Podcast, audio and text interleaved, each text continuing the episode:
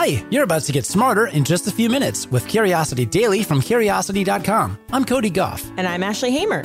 Today, you'll learn how nuclear bomb detectors found a secret population of blue whales. Then, two of Shark Week's veteran cinematographers will tell you what it takes to film sharks and how camera footage can help save shark species around the world. Let's satisfy some curiosity. How do you find blue whales? If you guessed by using a nuclear bomb detector, you are absolutely right. This sounds kind of weird, but it's exactly what happened. Recently, scientists have located a new group of pygmy blue whales in the Indian Ocean using data that was originally collected to detect illegal nuclear bomb detonations. And how did they do that? Well, instead of looking, they listened. That's the thing about blue whales. They're quite the crooners. Blue whales sing loud, complex songs that repeat themselves, like a refrain. They're like an anthem for the group, too. Each population of whales sings a unique kind of song. These songs vary in their style. I mean, their structure, key, and tempo all differ between population groups. Because they're distinct, scientists can tell which population is swimming where by listening to their unique sounds. But to find that, like I said, scientists need to listen. And unfortunately, there are few scientific acoustic monitoring arrays in the Indian Ocean. Instead, they found a noise detector from an unlikely source the Comprehensive Nuclear Test Ban Treaty Organization. Yeah, that's a thing. This international group listens for illegal nuclear bomb tests and has acoustic data stretching back decades. Jackpot. When they went through the historical data, the scientists discovered a series of strong, regular signals. Even more exciting, there were thousands of instances of the same pattern. It was evidence of a song belonging to a group of blue whales. The patterns didn't match any of the songs from whale populations already known, so the researchers concluded it must be a new group. And since scientists found so many examples of the song, they're convinced that it's a relatively large population. Blue whales are the largest animals on Earth. So it may seem strange there's been a big group of them just swimming out on the ocean that we didn't know about. But unfortunately, that's because blue whales are endangered and there just aren't that many left as a result of whaling. Today, there are about 5 to 10,000 worldwide. Considering there were about 350,000 before whaling began, that's a pretty huge decline. But this newly discovered population is a positive for the endangered whales. It means that their small numbers are slightly larger than we thought. And that is definitely something to sing about. The best thing about Shark Week is the sharks, of course. I mean, you get to see them up close and personal from the comfort of your screen. But the people who film that footage, yeah, they aren't so comfortable. To celebrate Shark Week 2021, we spoke to underwater cinematographers and newlyweds, Joe and Lauren Romero, about what it takes to film sharks.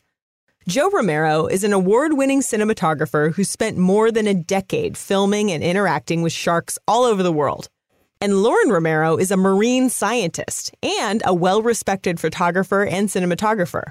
And we asked them, what kind of challenges do cinematographers face behind the scenes? There's mm-hmm. struggles. I mean, I, I, don't know. I've had like lens scratches or a big one. Like when you finally do get them close, or they'll give you something like super dynamic. They'll destroy your camera lens because yeah. they don't understand distance either. You know, you can sit there and judge with an actor and everything, focal point and focal distance, and be like, I want you to stay at least a foot away from the lens, do this and do this. And, and a like, shark will just run up and just bite the glass. and it's just like scratches all over the dome. The $5,000 lens gone, first shot destroyed, got to go all the way back. I've had we've had trips that were like full weeks of like just waiting for things to get repaired because of things that just got like broken yeah. or didn't work or you get the perfect fish and then they just scratch it on the first run and then you got to keep shooting because you can't change it out when you get home and you got to try and fix it cameras are like, like are one of those things you know when you have like a new iphone and you put it in a case that's like too don't want to like, scratch it. it covers it too much, and all of a sudden you can't get to the buttons and you can't do anything. Underwater photography feels like that. Like you know this camera, you know it really well. Once you put it in a big metal box with a bunch of buttons on the outside, you're trying to control what's inside.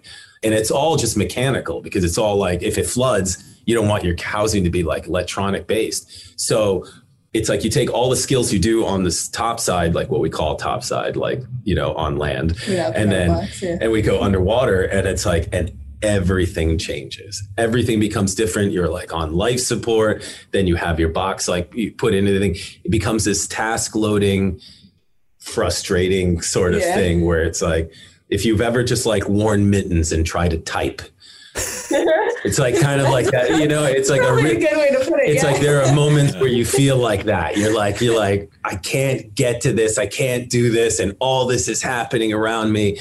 And you know, There's we, so much going on. Yeah. And, and, I have friends of mine that are like just beginning at this, and just and you watch like people, and I know Lauren. I've seen like like watch my wife go through all these things where it's like these moments where I've lived that moment, and I'm like, I know what that frustration feels like. I don't know, me, myself, I get like angry. I like actually get like, you know, like I, I, feel like more pumped up about it. Like it's it's kind of like the drive to just go, like the frustration of being like, mm. I have to make this work that pushes it because especially in cold water. Cold water makes it even worse because you get yeah. like super thick winter gloves. And then you go to your housing and it's like these tiny little little buttons for adjustments. You go to press one and like 500 things change on your camera.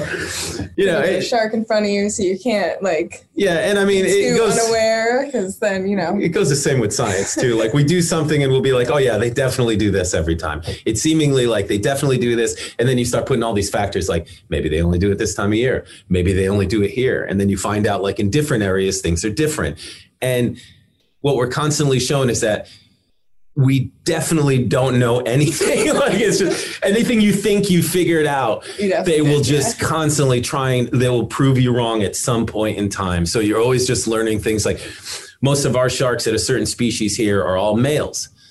And we started like looking into other areas that had just just females. And it's like why is that happening? Like why are they segregating like that? Is that like the drive of migration? We know that mating usually pushes one on the other. But there are some really peculiar things that you see in them that you're just like you have to figure out. And you know, you try to look it up, you try to like learn those things, and they're not exactly out there yet because people are still tuning into it. Yeah. Right now, a lot of things are like highly migratory based. Like everybody's like, yeah, where, where, where, are they going? Where they, it's one of those things that like it's been pretty explored. We're starting to like understand the migration patterns pretty well. It, it, for us, it's more or less like behavior. Mating behavior. Yeah, like mating behavior, behavior, feeding behavior. Habitat use, how are they actually using it? Like we know where they're going, but what are they actually doing while they're here? Like mating, hunting. The um, facts that really draw you into like and stuff that we don't know anything about. Wanting to like know more uh, like about them, the real like details of like what their behavior is. Because I mean, in Jaws, even they even said like all these things do is swim, eat, and make little sharks there's no way an animal can live 40 50 years in the ocean and that's all they do. Like they have to have way more complex behaviors way more complex things about them and they may be things about them uh, we don't understand yet. The way that they're being like eliminated off the planet we may never know. And it's like in some of the things that we're studying now it's like in some ways i don't understand because we just go like what's the purpose of studying that if they're not going to be around in 10 years like we need to study the things now that are going to be able to like make help an impact them. and help them stay here for us to study them in the future. They told us that one of the ways they're trying to help keep sharks around in the future is by identifying the locations they use as mating grounds so they can put regulations in place to prevent people from fishing there. Here's hoping that thanks to efforts like that, sharks have a long, bright future on this planet. Again, that was Joe and Lauren Romero, underwater cinematographers who have several shows on Shark Week 2021. Ninja Sharks Mutants Rising airs Friday, July 16th at 8 p.m., and Return to Shark Vortex premieres Saturday, July 17th at 8 p.m. on Discovery and Discovery Plus.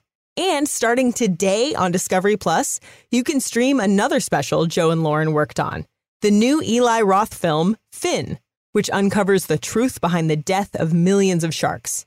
You can start your seven-day free trial of Discovery Plus at discoveryplus.com slash curiosity.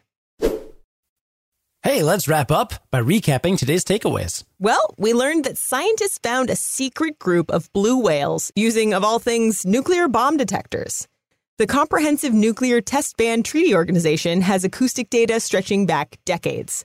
And when researchers listened back to it, they found that there are more of this endangered animal out there than we used to think. That's pretty good news. It's a whale of a time. That's right.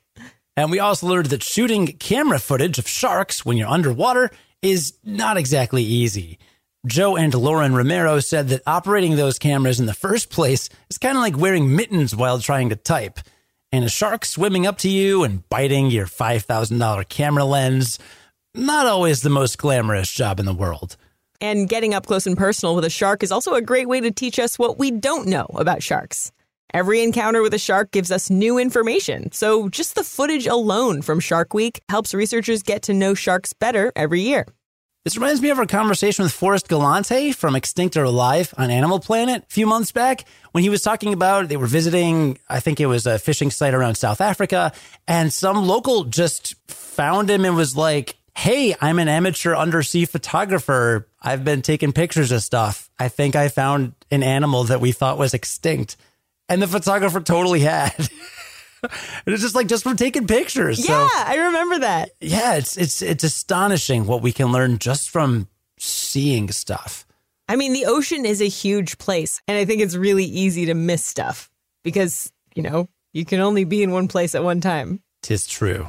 When you watch these shark shows, it's really easy to get immersed and kind of forget that there is an actual human behind that camera.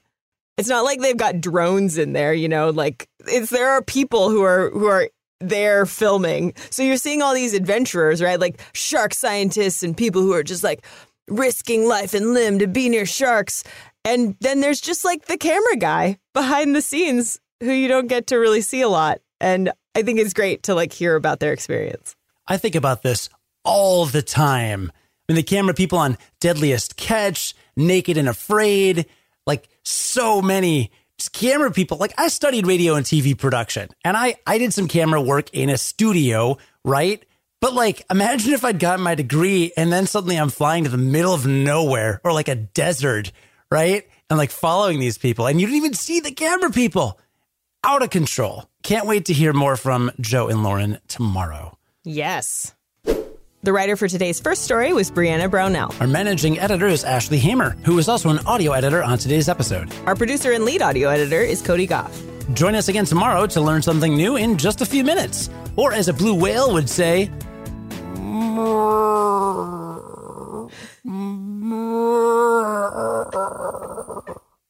and until then,